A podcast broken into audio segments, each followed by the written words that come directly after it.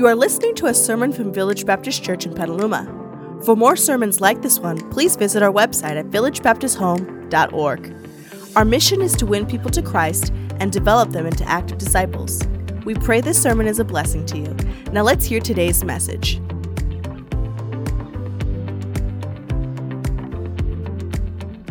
So, we have some people to dunk today.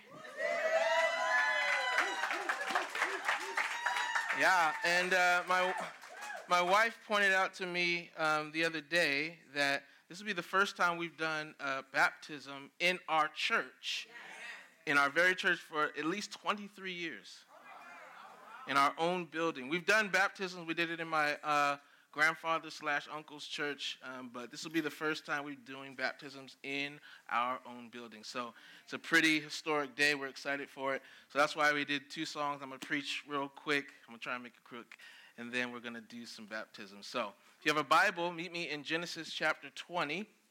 Genesis chapter 20, I began a series called Abraham, the Faith Filled, Faithful Journey. And if you're new here today, welcome.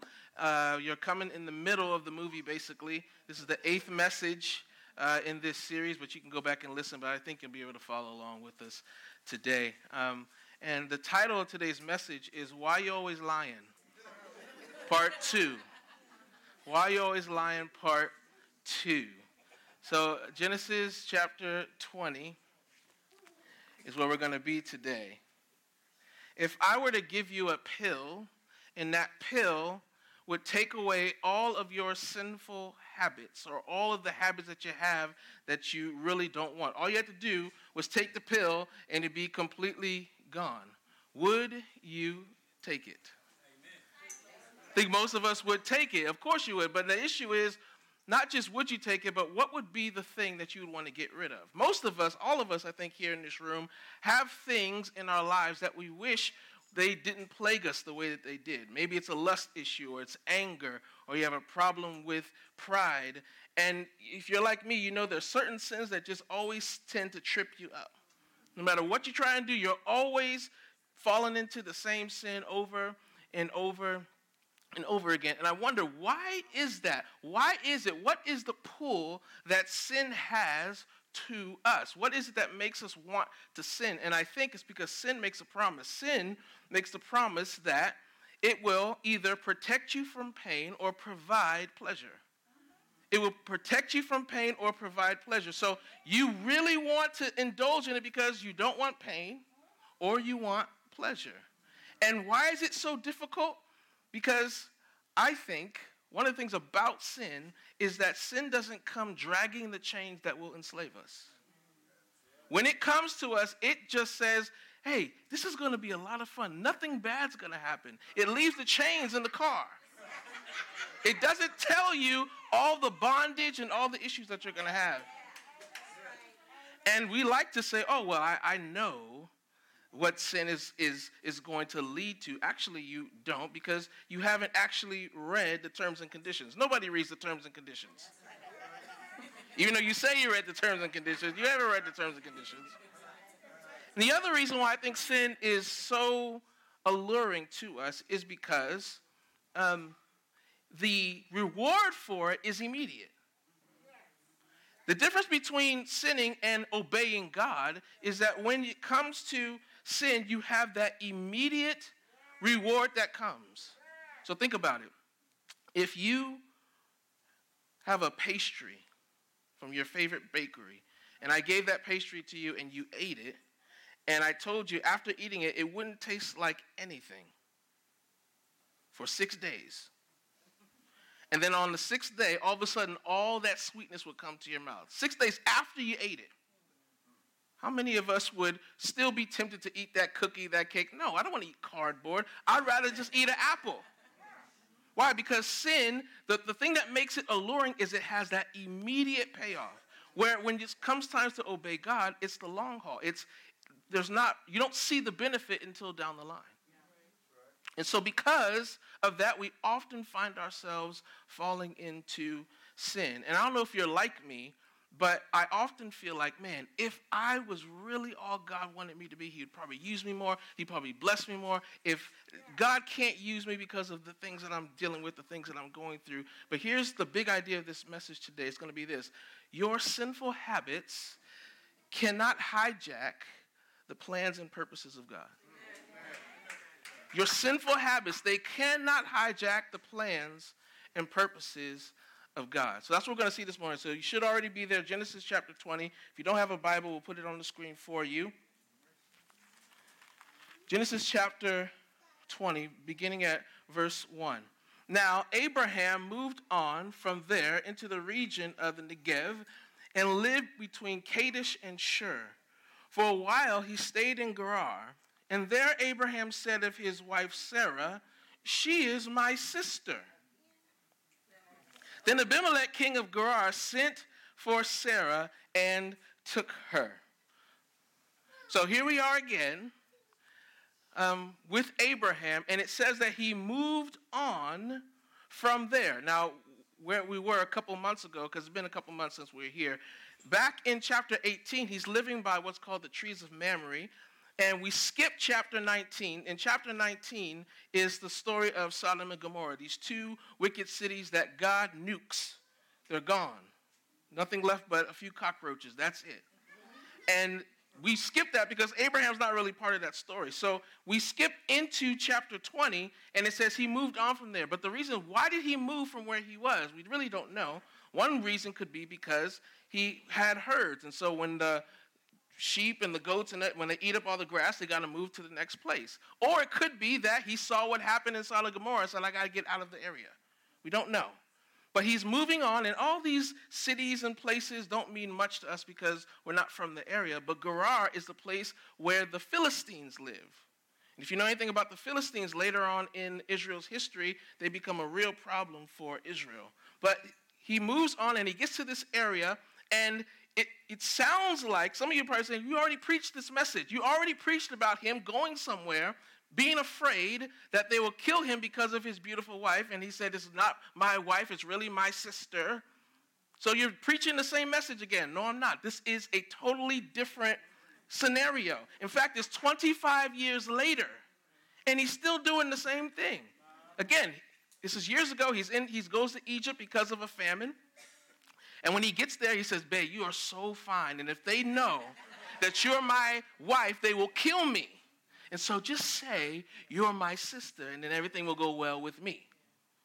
And then they take uh, Sarah, and then when they find out that it's his wife, because plagues and all that stuff's happening, they kick him out of the region, say, Please leave, stay out. Same thing here. He gets to Gerar and he says, Hey, tell him, tell him you're my sister. And so here we find Abraham again, he is a liar. Abraham is one of the heroes of our faith. He is a liar. Now, I always say this let's not be so harsh on the biblical characters because they are people just like you and me, and you be lying too.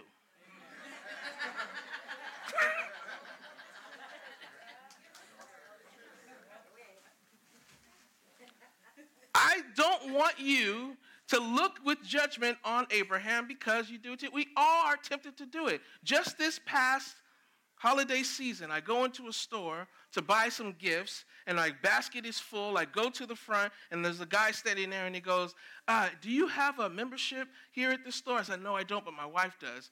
And he said, Oh, well, if you checked her email, then you might have uh, coupons that will give you like 30, 40, 50% off. I said, whoo. So I called wife. I said, hey, do you have any emails from this place? And she looked and said, no, I can't find it. I said, no, you need to look again. and so she looked again and said, I don't see anything. I almost said, send me your information so I can log into it. She still said, there's nothing in there. I said, okay. And so the guy stopped me and said, okay, don't, don't worry about it. I got you. Then he said, look, he said, I can't really do anything because I'm logged into the, the system, but if I log my guy out, then you can use my stuff. Just, just, just telling you my cousin. I'll tell him you're my cousin. And I said, uh. And he called his boy up before I could even answer. And his boy came over and said, Yeah, man, this is my cousin. And, you know, just hooked me up. And, and he, he, he logged him out and he gave me the discount. And I was like, And he said, Tell Auntie I said, what's up? and I just said, ha ha. And the whole time I'm thinking, hey, please, this guy, don't ask me because I'm going to be forced to either tell the truth or not get the discount. Remember, remember what he said. Sin promises to either protect you from pain, full price, or give you pleasure, not pay full price. I walked out of that store saying, I am like Abraham. I am like Abraham. And you know, you be lying too. We lie about stuff all the time. You lie about your age, you lie about your weight. How about you weigh? You take on 15 pounds. You lie about your accomplishments. You said you, you scored three touchdowns in high school, just been going up and up and up. There's no footage, so we can't verify. When somebody asks you, how far are you? And you say, I'm on my way. You know what that means? They're at home. So, so don't look, don't look down on, on Abraham. Don't look down on him because, because he's just like all of us. And, and, you know, throughout my life, I've, especially to my family, I just be lying to them all the time for no reason. We were going somewhere. My mom, my dad, my sister were all in the car waiting for me. We were supposed to go somewhere. And they said, Hey, where are you? And I was just leaving home. And I said, um, Yeah, I'm around the corner. So I'm starting to drive there, and then Shantae takes me, You ain't, you lying, you ain't around the corner. I didn't say, I didn't say what corner. I didn't say what corner. But why did I why do you lie? Why do we lie? Because we want we we want to be protected from judgment, from shame, and we want all the praise and accolades. Yeah, I read my Bible all the time. Yes, I'm a model parent, and yes, I do everything right. Everything right. It's not true. It's not true. And so don't, don't, don't get on Abraham. Now, verse 3. But God came to Abimelech in a dream. Now, by the way, Abimelech is just a title, it's not his name. So it's like Pharaoh or president, prime minister, because he shows up later, or this name shows up later on in Scripture. So, verse 3 But God came to Abimelech in a dream one night and said to him, You are as good as dead. I like other translation that said, You're a dead man because of the woman you have taken. She is a married woman. Now Abimelech had not gone near her, so he said, Lord, will you destroy an innocent nation? Did he not say to me, She is my sister? And didn't she also say, He is my brother? I have done this with a clear conscience and clean hands. Then God said to him in the dream, Yes, I know you did this with a clear conscience, and so I have kept you from sinning against me. That is why I did not let you touch her. Now, return the man's wife, for he is a prophet, and he will pray for you, and you will live. But if you do not return her, you may be sure that you and all who belong to you will die. So, God comes and he confronts Abimelech. Now, four things I want us to see here in, this, in these verses here. Number one, God takes marriage seriously. God takes marriage seriously. Did you notice he said, You are a dead man? Why are you a dead man? Because you've taken someone who is not your wife. God takes marriage very, very seriously. And why does God take marriage seriously? There's probably a lot of reasons, but I think the number one reason he takes marriage seriously is because marriage is a picture of the relationship between God and his people. In fact, all throughout Scripture, you see this language used. This is Isaiah 54. It says, For your maker is your husband the Lord Almighty is his name. The Holy One of Israel is your, Rede- your Redeemer. He is called the God of all the earth. You can write down Ephesians 2, verses 22 to 32. But in there, Paul says, Husbands, love your wives like Christ loved the church. He keeps making this comparison. 2 Corinthians chapter 11, verse 2 says, I am jealous for you with a godly jealousy. I promised you to one husband, to Christ so that I might present you as a pure virgin to him. So, the idea here, when he talks about marriage, is not sexual union. The idea of marriage here points to faithfulness, mm-hmm. fidelity, loyalty. And God is saying, in the way that I'm faithful and loyal to you, you need to be faithful and loyal to me. And that's the way a marriage should be. And so when we're talking about marriage, we need to. I see two issues, especially in the church, in the way that we deal with marriage, two ditches that we can fall in. The one is to minimize or criticize marriage. I ain't getting married. Married ain't for me. Now, the reason people say that is because either they had a bad marriage or they grew up in a home that was a tough marriage. And so that could be difficult, right? And you got to work through that. And, and that's some real stuff. But that does not give you the authority to talk negatively about marriage. Because marriage is good, marriage is awesome, marriage is God's idea. Now, the second ditch that we can fall into is to making, mar- making marriage the end all be all. Making marriage into the thing that if you are single, then you are a second class citizen. You're a second class Christian if you don't get married. Jesus wasn't married. Paul wasn't married. Just because you're not married, just because you're single, doesn't mean that God can't use you or that you're less than. And we got to stop making people feel bad in the church about that. You, when you gonna get married? You're getting older. You say, well, there's nobody out here. There's plenty of people. Look at him. yeah, you come here. Don't do that to people, by the way. That's horrible to do to people.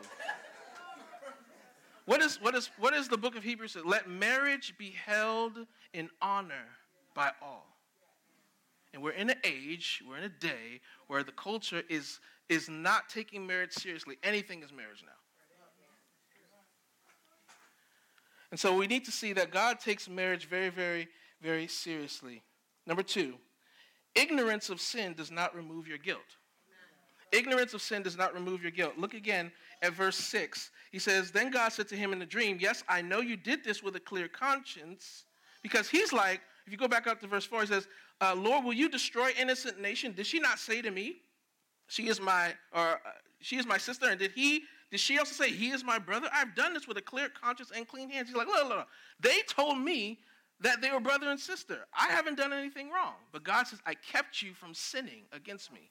Just because you didn't know doesn't mean you're still not guilty. And this is important because we tend to think, well, if I don't know, then I can't be held responsible. Now, it's true that sometimes consequences are lessened or lighter because you didn't know. But you are still guilty. There is no getting away from the fact that you are still guilty. If you're allergic to almonds and you eat a cake with almonds in it, does the fact that you didn't know there were almonds in it mean you're not going to still be affected? No. In the same way, just because you don't know that you're sinning doesn't mean that you are not sinning. You are. And we do this with our kids all the time, don't we?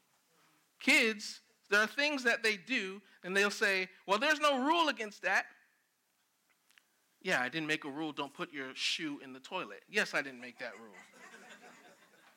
but you still did something that's wrong. Now, in the future, now that I've told you, if you do it again, now the, the consequences will be even more severe. he holds Abimelech responsible. If you're going 80 in a 50 and the police officer pulls you over and said, Do you know how fast you were going? Said, Yeah, I know how fast I was going. You said, I was going 80. He said, In a 50? and he says, Well, then you're not guilty. of course not. Just because you don't know doesn't mean that you are not guilty. This is why I think we need to ask God for forgiveness for the things that we don't even know that we've done. How many times have you come to prayer and just say, Lord, I did this, I did this, I did this, not even thinking about the things that you did that you don't even know you did? Because you're still guilty for those things. And we see it here. God expects him to do the right thing and give her back. Number three, all sin is ultimately against God. it's not COVID, I promise. uh, verse 6 then God said it, to him in a dream, Yes, I know you did this with a clear conscience, so I have kept you from sinning against me. Wait a minute. I thought you sinned against Abraham and Sarah. All sin is ultimately against God. You see this throughout the Bible. Do you remember David, King David? He's supposed to be out to war, but he's on the roof and he sees a woman named Bathsheba taking a bath. He likes what, she, what he sees, calls her over. They sleep together. She goes back home. A little while later, she sends him a DM on Instagram with just a picture of a pregnancy test. And in just a few words, it's yours. He freaks out and then kills her husband. kills him. And then marries her and thinks, whew, that was a close one. Then God sent a, a prophet to him to confront him, and after confronting him, David repents. You remember what he said in Psalm 51 when he's writing about this? He says in verse 4 Against you, you only have I sinned and done what is evil in your sight. So you are right in your verdict and justified when you judge. You remember when Jesus told the parable of the uh, prodigal son, and when the prodigal son came to his senses and he started to say, This is what I'm going to do. And he said, when I, when I go back to my dad, this is what I'm going to say. He said, I will go back to my father and say to him, Father, I have sinned against heaven. When you say heaven in the scripture, it's another way of saying God. I have sinned against heaven and against you. I am no longer worthy to be called your son. Make me like one of your hired servants. So he says, First, I've sinned against God before I've sinned against you. In the book of Genesis, Joseph is taken into Potiphar's house, and his wife really takes a liking to him and tries to pull him into bad situations, trying to pull him into bed. And she keeps trying to do it. And one time he said this to her He said, uh, I will, no, not, where is it? No one is greater in this house than I am. My master has withheld nothing from me except you, because you are his wife. How then could I do such a wicked thing and sin against God? So, all throughout the scripture, you see all sin is ultimately against God. So, think of it. For example, if you steal my car, yes, you have violated me. Yes, you have wronged me, but it's not me who holds you accountable. Because ultimately, what, who you are or what you're violating is the law that is even above me. It's the law that you've violated. So, regardless of my worthiness or regardless of my innocence, regardless of who I am, you, if you do it to me or you do it to my neighbor or you do it to the president, it's still wrong. Not because of the person, but because of the law that's above them. And so ultimately, all crimes are committed against the established law. That's why we tell people don't take the law into your own hands. There are established authorities. That's what Paul says in Romans, that the, that the government doesn't bear the sword for nothing. And so when we're thinking about wronging someone, ultimately we're wronging the law. So we're talking about all sin is against God. God is the moral lawgiver.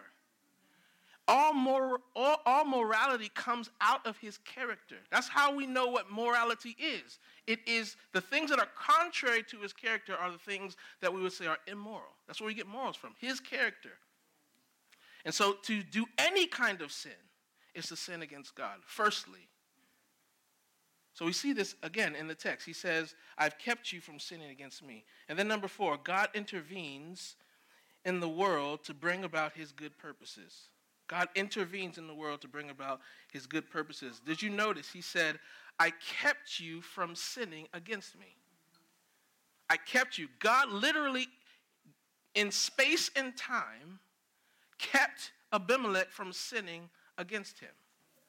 A few months ago, after prayer, we are praying through the Psalms of Lament, which are songs about being sad and depressed about the way things are in the world. And someone came up to me after and they said, You know, we get up and we pray for these things, and I'm just having difficulty because, you know, the Bible says that things as we go are going to get worse and worse and worse, and we're praying for things to get better, but the Bible says they're going to get worse. So, like, what are we doing? How do we how do we maintain hope in these kinds of moments when we're feeling like, man, what, what, what's the point of doing all this? And so we talked about that, and I just I was I've been thinking about that, and one of the things that came to me, and even in seeing here in, in this text, is that just because we aren't aware of all God is doing, doesn't mean He isn't doing anything. In fact, our emotions and our perspectives are often affected by what we have knowledge of. So we know, generally speaking, that there's evil in the world, that there's abuse. But isn't it different when somebody gives you a name and an address and they give you details?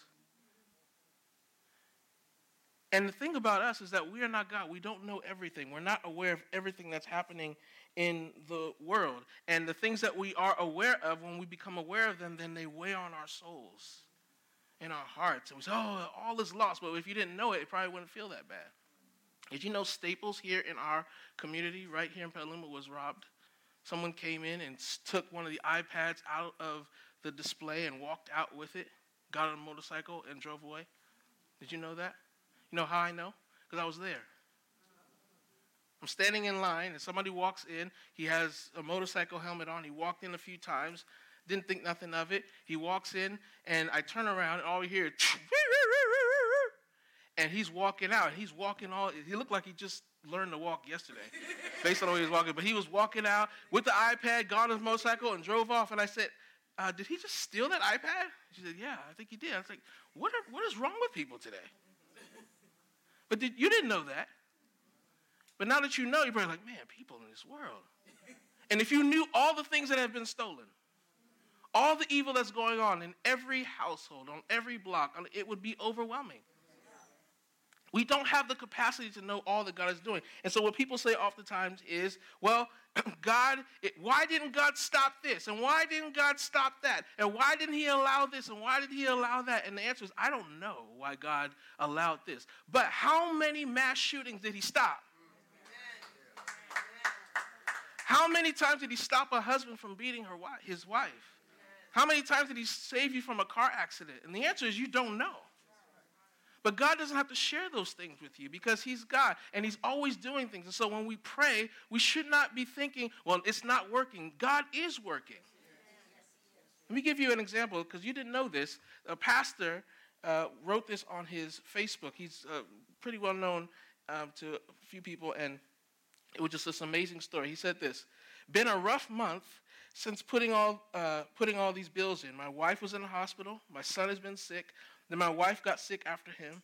My daughter was just in the, in the hospital. Then last night at about 3 a.m., the Lord woke me up. Couldn't figure out why. No problems, no smell. For a providential reason that mystifies me, I went into the living room and saw our air purifiers going berserk with their red lights on, meaning something is wrong. Then I saw smoke. The detectors, very oddly because they are very sensitive, weren't going off. Then I saw flames coming out of the laundry room. The fire department thinks a battery randomly exploded in the cabinet and set fire to everything. Praise God for his providential protection protection of my family. This could have been the end. The firefighters said that about another minute and it could have ignited the other packs of batteries and chemicals. After I read that, I went immediately and moved all the batteries out of the chemical area. Now, you didn't know that. But that's an example of God working. And so when we're praying, we shouldn't be thinking, well, God's not working out because I don't see it or because it seems like evil is just taking over. Matthew Henry, he said this There's a great deal of sin devised and designed that is never executed. As bad as things are in the world, they are not so bad as the devil and wicked men would have them. It is God that restrains men from doing the ill they would do. It is not from him that there is sin, but it is from him that there is not more sin, either by his influence upon men's minds, checking their inclination to sin, or by his providence taking away the opportunity to sin. So the next time we pray for missionaries in some far off place, let's have faith. God can be working, even if we don't know what he's doing. When we pray for protection, to believe God is doing it because he's doing things in ways that we, we don't know. Especially when we, when we went through the book of Esther. Remember, the whole theme of the book of Esther was the providence and sovereignty of God. In that book, God doesn't speak. In that book, there's no prophets, there's no word, but you see God's fingerprints throughout the entire story. There's no way that that coincidence happened and this coincidence happens because God's working history to bring it about to his intended end. So Abimelech now he has a choice. What is he going to do? He can keep the wife and die, or he can respond to what God has said. Look at verse 8. I love the first word. Early. Early. He woke. Guys, wake up. Wake up. Staff meeting. Up, up, up. Like Martin Luther King, I had a dream. Wake up, wake up. Staff meeting, he gathers them in, and what did he say? The next morning, he summoned all his officials and he told them what had happened. When he told them what had happened, they were very much afraid. They said, So this God came to you. He said, That, yeah, you should call Abraham. And Abimelech called in Abraham and said, What have you done to us? How have I wronged you that you have brought such great guilt upon me and my kingdom? You have done things to me that should never be done. And Abimelech asked Abraham, What was your reason for doing this? You know it's bad when an unbelieving king is calling you to act like a Christian. And in God's grace, He will often expose the very things we're trying to conceal. And what happens when God brings our sin into the light and exposes us? We start making excuses and justifying, which is what Abraham did. Look what he said. Abraham replied, verse 11 I said to myself, there is surely no fear of God in this place, and they will kill me because of my wife. So he assumed this place doesn't have any fear of God, doesn't know God. He was wrong. They had a fear of God. They, lo- they, they didn't know the true God, but they had a fear of some kind of God, and they had a respect for marriage. In that time, people believed that adultery was wrong. And so it wasn't this thing where he assumed they would not have any fear of God, but he was wrong. And then verse 12, besides, she really is my sister. Now here comes in this weird little point, right? The daughter of my father, though not of my mother, and she became my wife. So they're siblings. Now, if that weirds you out, back in that time, there was no law against it. Later on in the law, God did make a rule against it to say you, you cannot do that. But here in this time, no issue. That, that wasn't the issue because the issue is we asked you, is that your wife? You said, it's my sister. People are always trying to be technical when they're trying to conceal things. My wife said, You take out the garbage. Yes. She goes downstairs. The garbage is still in here. Well, you didn't ask me when I took out the garbage. I took the garbage out last week. You did not ask me if I took the garbage out this week. Obviously, you know what I was asking you. you just don't want, you're trying to conceal it. And then verse 13, he said, And when God had me wander from my father's house, I said to her, This is crazy. This is how you can show your love to me. Everywhere we go, say of me, he is my brother. So this has been a plan from the beginning. They just go everywhere lying. He says, so we, this is not like spur of the moment. We not just came up with this. We planned to do this. Then Abimelech, verse 14, brought sheep and cattle and male and female slaves and gave them to Abraham. And he returned Sarah, his wife, to him. And Abimelech said, My land is before you. Live wherever you like. To Sarah, he said, I am giving your brother, he's petty. He said, I'm giving your brother a thousand shekels of silver. This is to cover the offense against you before all who are with you. You are completely vindicated. Then Abraham prayed to God, and God healed Abimelech, his wife, and his female slaves so that they could have children again. For the Lord had kept all the women in Abimelech's household from conceiving because of Abraham's wife, Sarah. Two takeaways, and then we're going to get into baptism. Number one, struggling with sin does not keep God from blessing you or using you because God's grace is greater than our sin. Struggling with sin does not keep God from blessing you or using you because God's grace is greater than our sin. Did you notice what God said to Abimelech about Abraham? He said to him, you or Abraham is a prophet. He's a prophet. He doesn't say he's a former prophet. He says he is a prophet. And then, secondly, you should notice that God answers Abraham's prayer. He prays for them to be healed, the whole household, and, and they're healed. And then, thirdly, he leaves with more than he had when he came. Abimelech just cashed after him a bunch of money, gave him slaves, gave him land. Remember when he left from Egypt, he said, Get out. Please do not come back. In Gerar, he said, Wherever you want to live is cool. And so we see that just because Abraham was struggling with sin doesn't mean God couldn't bless him and God couldn't use him. Now, I want to double click on this word struggling because that's very important.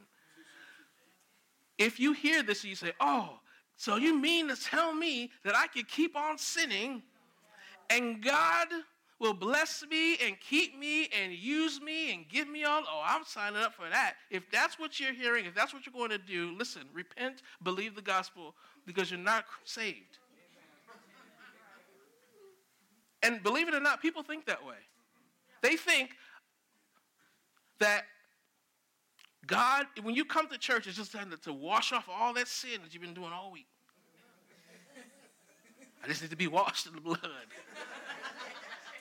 And I ain't go on and do the same thing I was doing last week. No, no difference, no change. Paul in, in Romans chapter 2, verse 4 says, Or do you show contempt for the riches of his kindness, forbearance, and patience, not realizing that God's kindness is intended to lead you to repentance? The whole reason God is kind to you is not so you'll keep sinning, but that you'll stop. That's why he blessed Abraham, because Abraham wants you to stop. And when you see the kindness and the goodness and the patience and the forbearance of God towards you, you say, How could I continue in doing the very things that hurt the heart of my God? Can you imagine me going out and being with other women if my wife said, you know, whatever you, whatever you want to do, I'll always forgive you? What would that say about the way I felt about her? What would that say about my relationship with her? That would not fly for many reasons. All of you would kill me.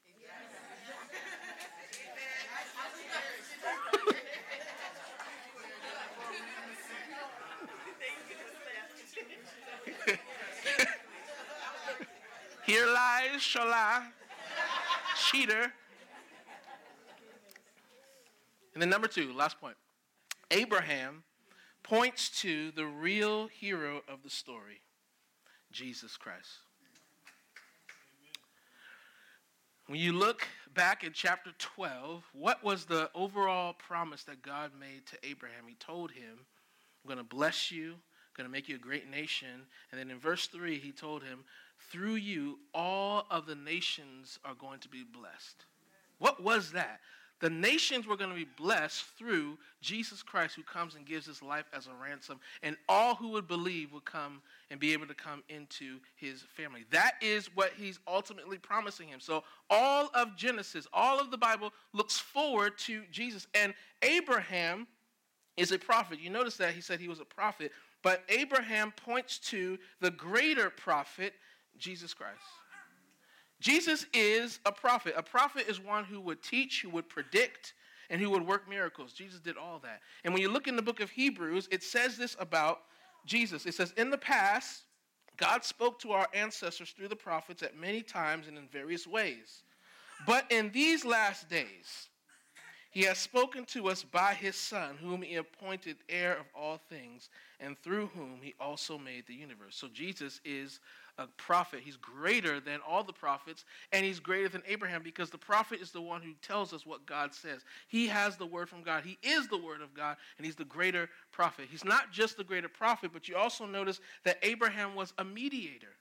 A mediator is a go between, they stand between two parties. Abraham stands between Abimelech and God, prays for him, and God heals Abimelech and his whole household. But, but Abraham is not the ultimate mediator because it points forward to Christ. In 1 Timothy chapter 2 it says for there is one God and one mediator between God and mankind, the man Christ Jesus who gave himself as a ransom for all people. This has now been witnessed to at the proper time. So the only way you can be saved is to look to the greater prophet and to look to the greater mediator who has made sacrifice for your sin. That's what Abraham's story points to. The point of the story is not be like Abraham, especially not today. But on no day do we say, be like Abraham. We say, our hope is in the prophet, our hope is in the mediator who has come to rescue us from our sin. And that is what those who are being baptized today have done. They have trusted Jesus as their Lord and as their Savior, as their mediator, as their prophet, as their Savior, as their Lord. And when we think today about this pool and what it represents, I just want you to know, especially if you're here and you're, and you're not a Christian, this baptism pool is just a picture of something that has already happened. It's something that has already happened to us. It's a dramatization of what has already happened in our hearts. Think of it like a wedding ring. If you have a wedding ring, it represents something. It represents the relationship you have with someone. Now, can you wear a wedding ring and not be married? Yes. You walk around have a wedding ring and say, "Oh, I just, just my." I see people wear wedding rings all the time who they, they really they're not married. They're, they're wearing it for some other reason. But imagine somebody is actually married. What does that ring represent? It represents that I belong to someone. I'm someone's beloved. And that's what these candidates have done. They have said, I belong to Jesus. I have been buried with Christ. I am now raised to life. And he is mine and I am his. And someone who is a Christian, who says that they're a Christian, and does not walk into the waters of baptism, is like somebody who is a husband who's saying, I want to be married to you, but I don't want to wear my ring. Or I want to be in the army, but I don't want to wear the uniform. Baptism is commanded, and it's not, there's nothing magical that's happening when these candidates get into the water. What has happened to them has already happened. But it's them saying, it's them proclaiming, this is what has happened to me, and I'm not ashamed to tell the world. So that's what we're going to celebrate. We're going to celebrate that they have done that and they have given their lives to Christ. So let's celebrate with them. I'm going to hand it over to my dad in a moment. I just want to pray, and then we'll walk into our baptism service.